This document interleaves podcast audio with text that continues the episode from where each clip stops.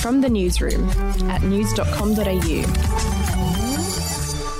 G'day, I'm Andrew Bucklow. And I'm Lexi Cartwright. And this is the latest from the newsroom. It's Friday, the 21st of May. Prince William has blasted journalist Martin Bashir and the BBC after an investigation found they duped Princess Diana into taking part in the infamous 1995 Panorama interview.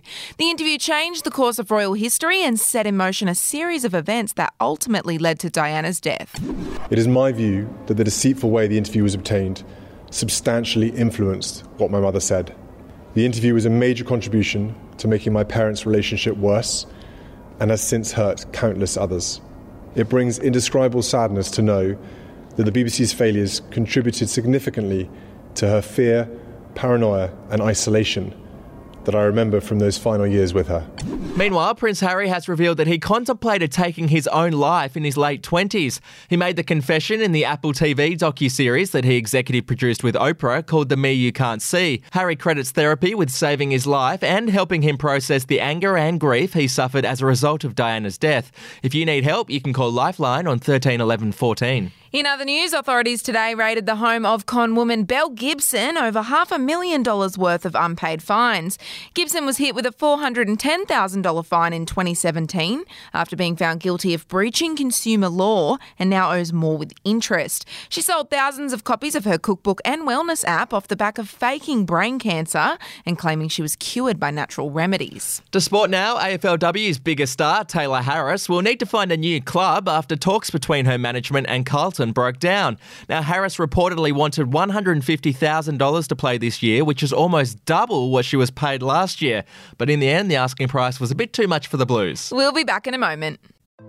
Hey, I'm Felicity Harley and I host Healthyish, where we chat to experts, influencers, and people in the know from around the globe to arm you with the knowledge to make healthier decisions for your mind, body, and soul. I think if we're going to be focusing on health, like sleep is probably the biggest component Oh, of that. I, I think sleep is the cornerstone. Like choose the harder option because I've never woken up and gone, I regret that run that I went at 4 a.m. I've never done that. Search for Healthyish and Extra Healthyish wherever you get your podcasts.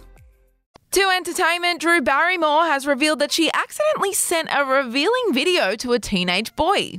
My best friend happens to be Cameron Diaz, and I sent her a video of me getting dressed.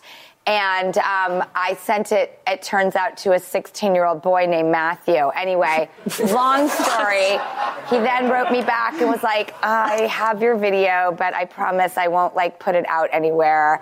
Uh, we've all been there, haven't we, Drew? Well, not to a teenage. Okay, I'm just going to move on. Finally, Bette Midler has confirmed that a Hocus Pocus sequel is on the way. Midler, Sarah Jessica Parker, and Kathy Najimy are set to reprise their roles as the Sanderson sisters in Hocus Pocus 2, which will be released on Disney Plus next year. To celebrate, I thought we'd go out with a bit of the best song from the soundtrack. Take it away, Bette.